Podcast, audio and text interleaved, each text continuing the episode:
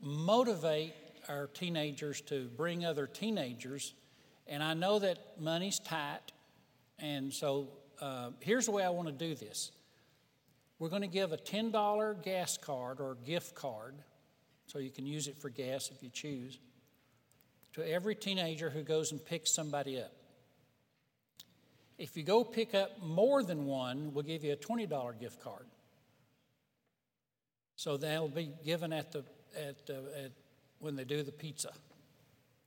So I, because I want you to bring teenagers, I want you to be intentional and uh, invite them and pray for them. And so, uh, because I'm going to be, hopefully, my gun's going to be loaded, to speak metaphorically, and uh, we'll be ready to cast out some doubt next Sunday morning. And anybody, anybody that will that has doubts will be helped if they come to this message next Sunday. So keep that in mind. So, if you have your Bibles today, let's return to the eighth chapter of Romans, where Paul is talking about the Holy Spirit. He has described the man in Romans 7 as one who has made every effort to keep the law but failed. And Romans 7 24 says, O wretched man that I am, who will deliver me from the body of this death? And in Romans 7, the word I is used nearly 30 times, while the, word, while the Holy Spirit is not referred to at all, maybe, maybe once, but hardly at all. But I is used almost 30 times. Now, and just the opposite takes place in chapter 8, where the Holy Spirit is mentioned over 20 times. So the difference between the struggling, wretched man of Romans 7 and the more than conqueror of Romans 8 is the Holy Spirit.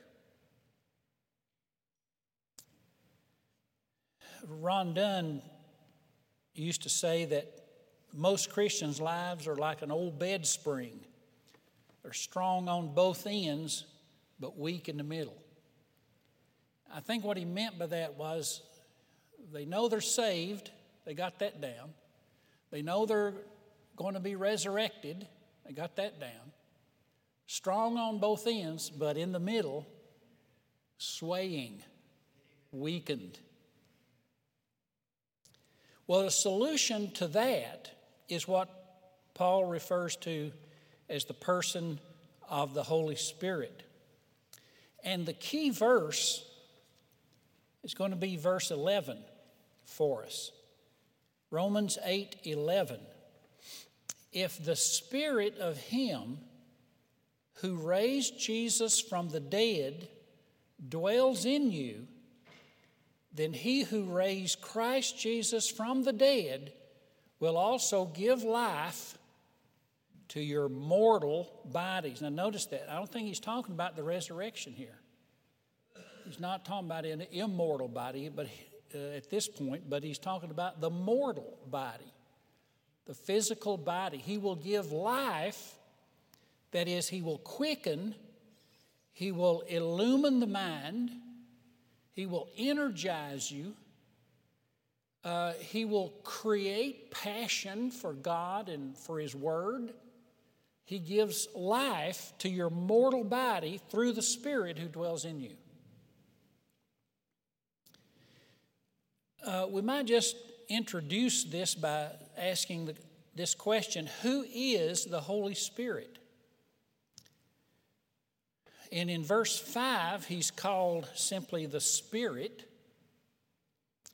In verse 9, he's called the Spirit of God.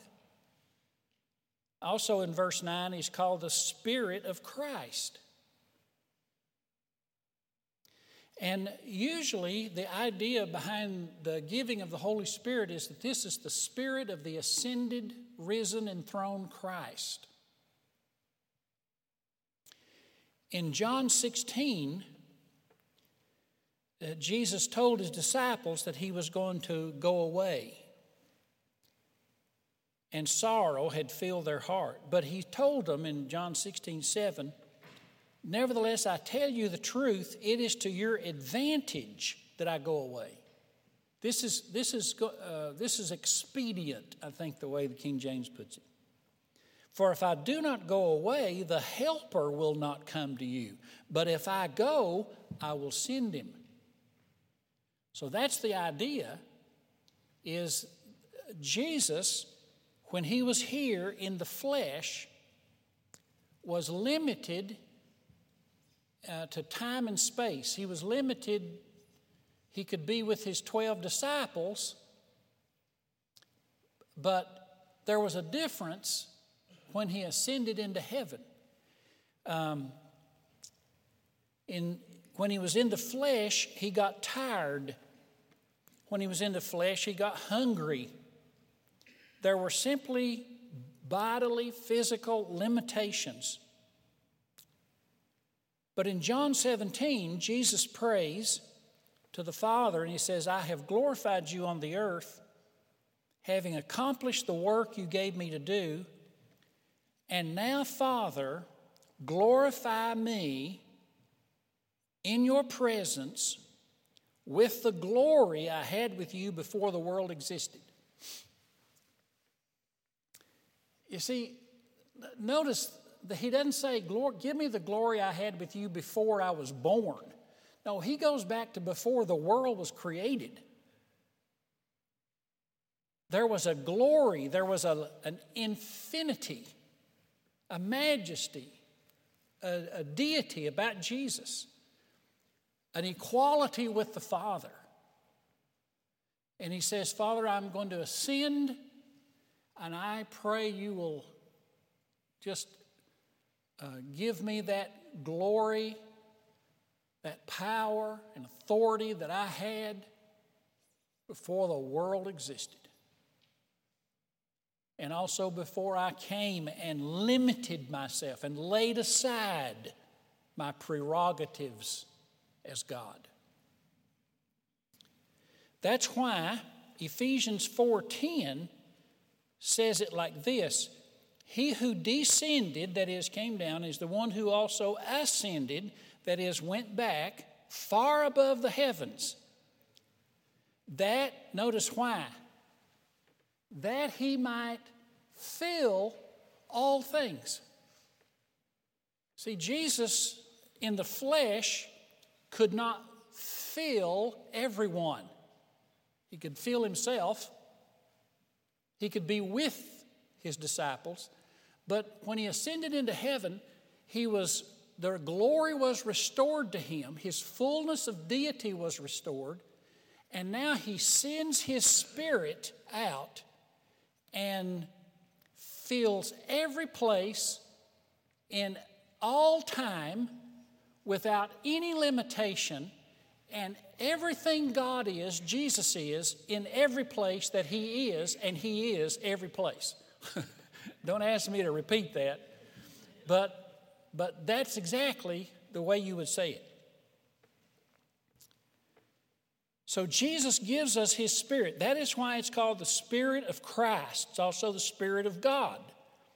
Because the spirit of Christ flows from the Father. He is no less in power and might in us Uh, you, you got to think of it. Somebody said to me one time that they wished that they could carry Jesus around in their pocket. I think it's better than that right now with us. I think Jesus, by his Spirit, dwells in us. Now, what does Paul say about our relationship to the Holy Spirit? And I want to give you three things here. The summary, this is a summary of what Paul says about our relationship, the believer's relationship to the Holy Spirit, as he gives it to us in Romans 8. Here's number one Paul says every Christian has the Holy Spirit in him. Now, every Christian may not be infilled with the Holy Spirit, but every Christian is indwelt by the Holy Spirit. Look at Romans chapter 8 and verse 9. Romans 8 9. You, however, are not in the flesh, but in the Spirit, that is, in union with the Spirit, if in fact the Spirit dwells in you. Anyone who does not have the Holy Spirit of Christ does not belong to him. If you don't have the Holy Spirit, you're not a Christian. Now, that doesn't mean, again, that you always go around feeling the Holy Spirit, but that when you received Christ, you received Him into your heart and you received His Spirit into your heart. Now, where does the Spirit reside? Where does He, is He like in your mind, brain? Is the Spirit in your hands, your feet, your heart? Um, and here's an illustration that the Apostle Paul uses in 1 Corinthians 12 and 13. He says, In one spirit we were all baptized into one body, the, the body of Christ, whether Jews or Greeks, slaves or free. We were all made, 1 Corinthians 12, 13, to drink of one spirit. We're all made to drink of one spirit. Have you ever, you know, if you take a drink of water uh, um, and you want to find where did that water go? If you stick your finger, does water come out? If you cut yourself somewhere else, does water come out? No, it's you water is distributed throughout your body. And it becomes your body. When you receive the Holy Spirit, when you became a Christian, you receive Christ, the risen Christ. He filled, He came into every cell of your body and adapted himself to your humanity. So he's in there. He who raised Jesus from the dead by the Spirit, that Spirit that raised Jesus from the dead lives in you and quickens and illumines and energizes your mortal body. When Jesus met a leper in Matthew 8, now leprosy was contagious and they would quarantine them, make them wear a mask on their face, and identify themselves publicly. They kept them out of, away from the camp. But Jesus approached a leper, and it says, the leper said, If you will, if you're willing, you can make me clean. And and Jesus did something he didn't have to do. He said, I will, and he cleansed him, but he also he touched him. He touched him. Now, when Jesus touched the leper, Jesus didn't get the leper's leprosy. The leper got Jesus' energy and power and divinity. It was infused into him. When Jesus walked up to the grave of Lazarus, Lazarus didn't take the life of Jesus and corrupt it. Jesus' life was infused and imparted to Lazarus, and Lazarus was raised, his, his body was raised up.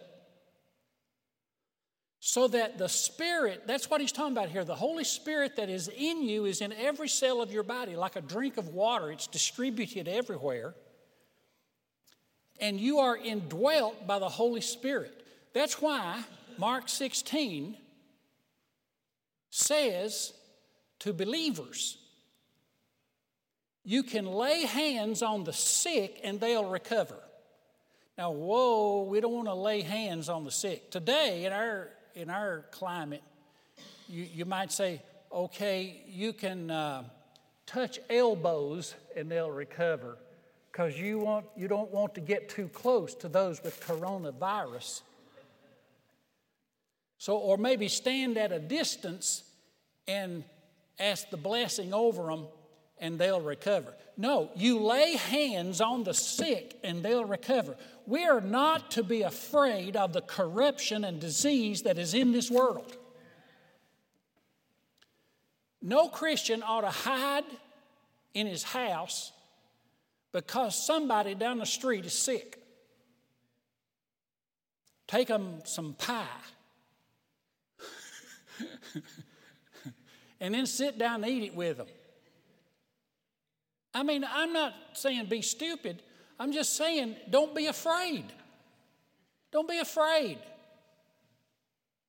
The world is characterized by fear and panic, but the Christian is to be characterized by life and peace.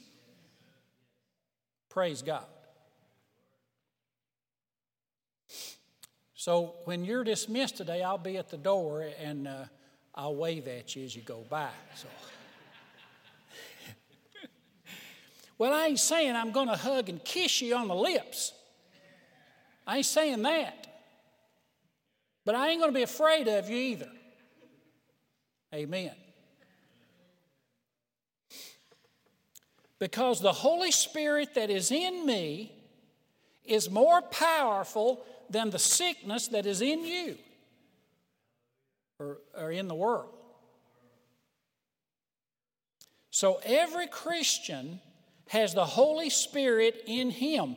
We are indwelt by the Holy Spirit. If there was a time in your life when you asked Jesus Christ to come into your life, He came in by the Holy Spirit. And He came into you like water, like, you'd, like a drink of water, touching and flowing and contacting every cell in your body, bringing life, passion, energy, thoughtfulness, reason. He restored much that Adam lost. Okay, so that's what Paul says. Paul says every Christian has the Holy Spirit in them.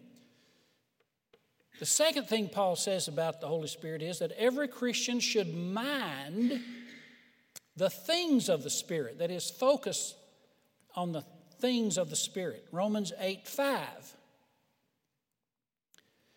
Those who live according to the flesh set their minds on the things of the flesh. Those who live according to the Spirit set their minds on the things of the Spirit. They set their minds on it. Now, see, there's the difference, I think, for a lot of us who, who have the Holy Spirit, but we don't see much difference we need to intentionally focus on the things of the Holy Spirit. What does that mean? Uh, in, in, in chapter 8, verse 5. To, to set your mind on the things of the Spirit.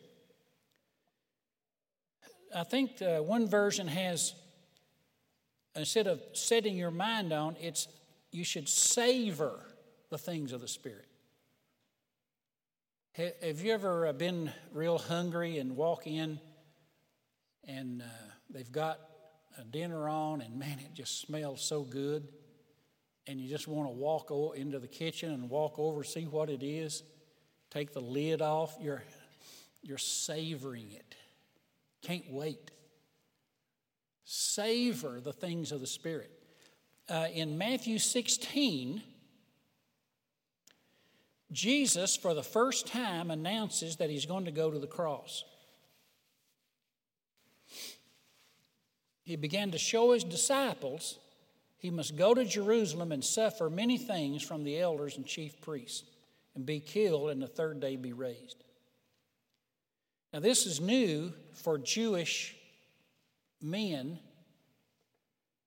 in the first century that uh, the Messiah and the descendant from David who is to come, deliverer promised in the Old Testament, would be crucified. That's crazy. How can you have a crucified Messiah? And they were expecting the Messiah to be somebody who would come in and he would overthrow the Roman influence in the area, run off the Roman soldiers, and set up his messianic king, uh, kingdom and government there in Jerusalem. And Peter was hoping that he would be one of those that would sit on the left or the right side of Jesus and rule with him in an earthly nationalistic kingdom. And so Jesus kind of turned that plan on, it, on its head when he said, uh, Guys, I'm going to Jerusalem, and there I'm going to be crucified. So now notice this Matthew 16, verse 22. He says, And Peter took him aside and began to rebuke him. Ugh. Have you ever rebuked Jesus? Uh, Jesus, that is not something you want to do. Trust me on this. That's not a good plan.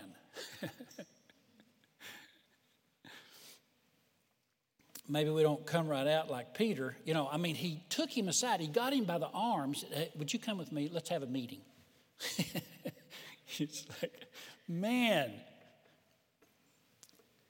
he took him aside, began to rebuke him, saying, Far be it from you, Lord, this must never happen to you. He turned, Jesus turned to Peter, and he said, Get behind me, Satan. You are a hindrance to me. Wow. Now, notice this for you are not setting your mind that is the same Greek word used in Romans 8, same construction to set your mind. And Jesus tells Peter, you're, you're after ambition, you're wanting position and title and fame, and you're wanting uh, revenge. And he says, You're setting your mind not on the things of God, but of the things of man. So when Paul says in Romans 8, set your mind on the things of the Spirit, he means eternal things. He means the kingdom of God. He means not earthly ambitions, which are so temporary, not revenge, not reactions, which are so common. Just re- we react to rude people. We react to rude people. And Jesus said, that's, that's things of the flesh anger, bitterness, and, and Paul says you have to intentionally focus on what the Holy Spirit who is in you is telling you to do or to say. Maybe he's not telling you to say anything, then I wouldn't say anything.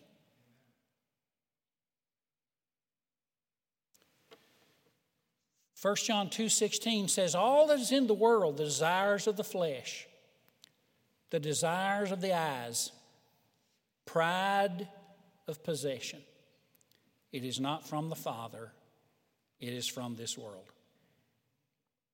so Paul says every Christian should mind the things of the Spirit, they should savor the Word of God. They should savor worship. We have one of the most talented teams to lead us in worship. Kevin's voice is one of the just phenomenal voice and and we can uh, come into the presence of God through this worship team. Savor it. Get here on time. Don't be late. Get in on the worship time.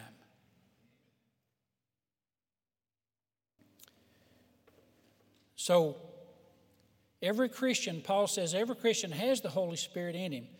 And every Christian should mind the things of the Spirit. And here's a third thing Paul says every Christian should, can, and should have a deep assurance by the Holy Spirit that he's a Christian.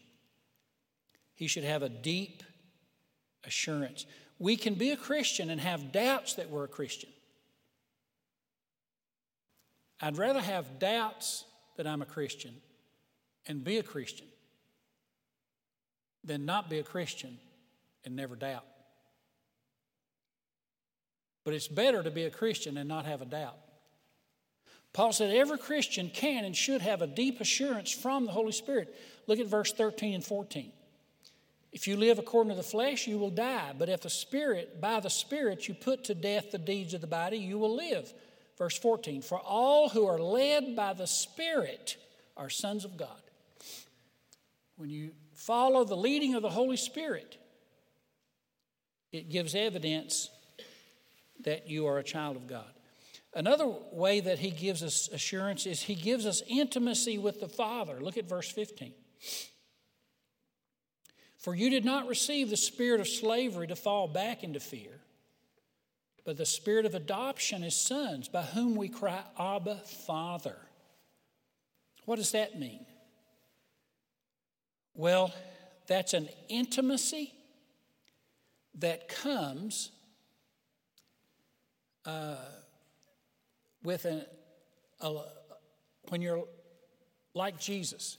In, in the Gospel of Mark, chapter 14, verse 36, when Jesus went to the Garden of Gethsemane, he said, Lord, all things are possible, and please remove this cup, but if not, not my will, thine be done.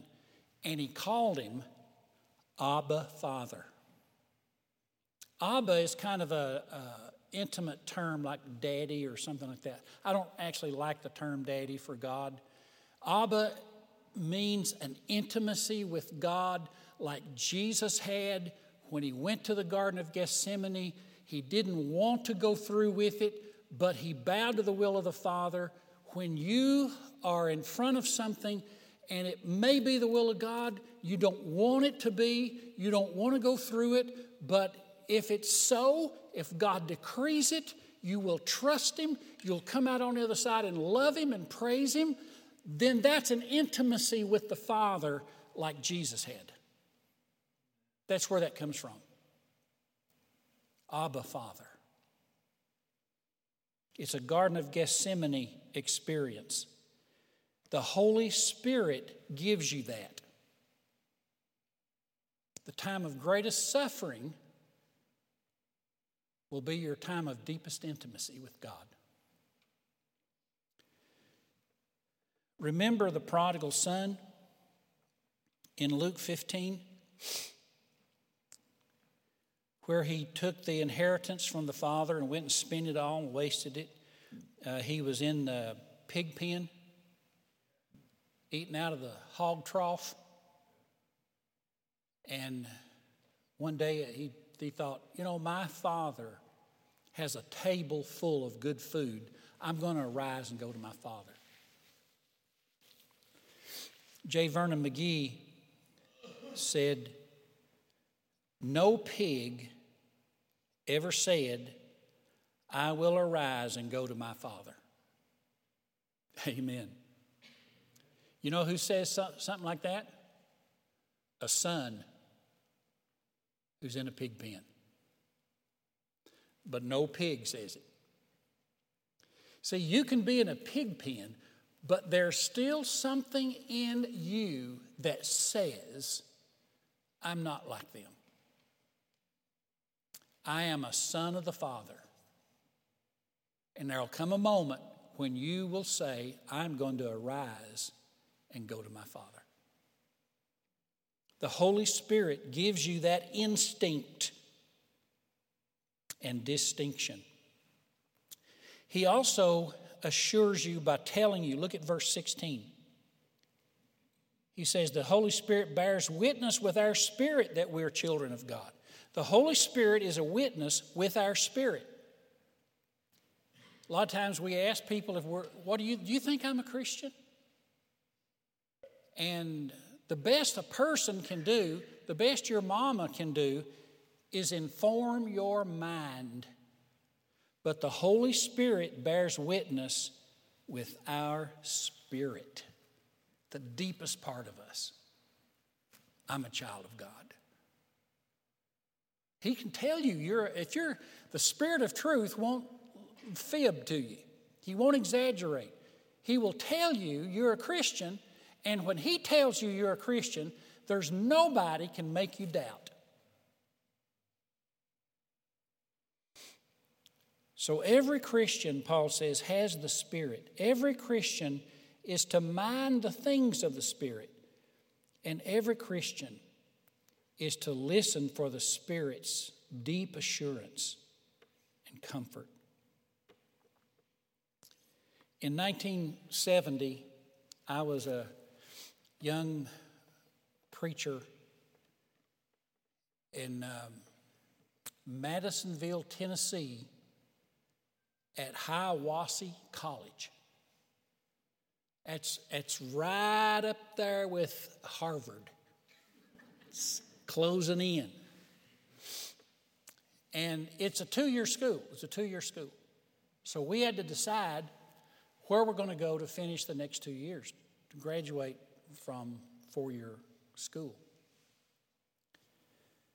So I had read and heard that there was a great revival. I mean, it closed down the whole university. It, uh, it turned and it changed the whole atmosphere of the town. And it was in Asbury University in Wilmore, Kentucky. And I thought, I want to get in on that. That was in 1970.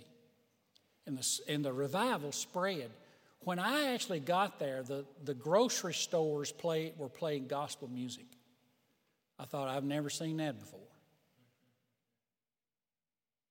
And teams, witness teams, would go out and over, I mean, they even went to Canada and all over the United States, and that revival spread. And it did that for about a year. They closed down the whole campus. There were no classes or anything for a couple of weeks.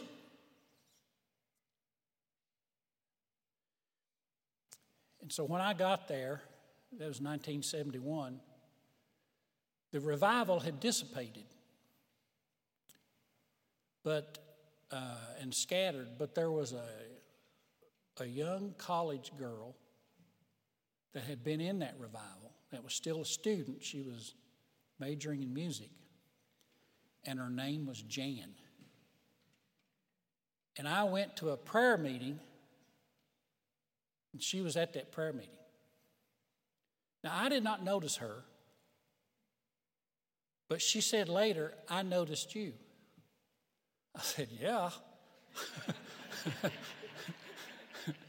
Heck yeah and which I always took as a compliment until this morning. In the early service, I told that story.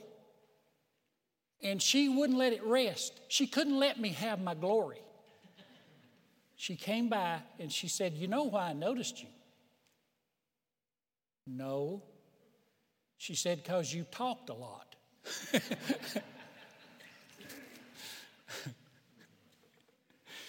Hanks. But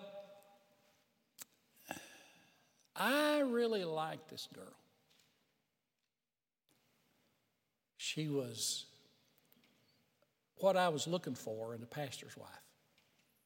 I even let her drive my new Volkswagen. And that was rough. I thought for sure she's going to strip the gears. She's going to, because she was grinding them trying to get into reverse. And I was just, I was sweating. Man, girl. But I liked her.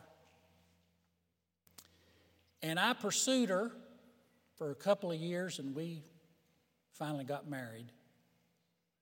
And we've had four kids and 14 grandkids. And I would have to say, other than Jesus, she's the best thing that ever happened to me. But you know, and here's the thing I never went to Asbury University looking for a wife. I was minding the things of the Spirit. I wanted God. I wanted more of God. I wanted to see God move. And I ended up getting this beautiful young lady to marry me. Who I wouldn't have dreamed it. And it's just wonderful the years of that I've had with her. But it was cause seeking the mind of the Spirit. Jesus said it like this Seek the first the kingdom of God and his righteousness. All these things will be added to you. Guys, don't go looking for hot chicks. Look for the power and grace of God and attach yourself right there. The things of the Spirit, His Word, His kingdom, His people, His presence his interventions, his answers, his wisdom. Seek that.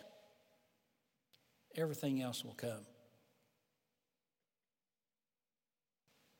Minding the things of the Spirit. Every Christian should, he can because the Holy Spirit's in him, and every Christian will then have a deep assurance that the Holy Spirit has told them they belong to the Father. I pray that for all of us. Amen. Let's uh, have our time of worship and giving. So, ushers, you come, and as you come, I will lead us in prayer. Let's bow together as we pray.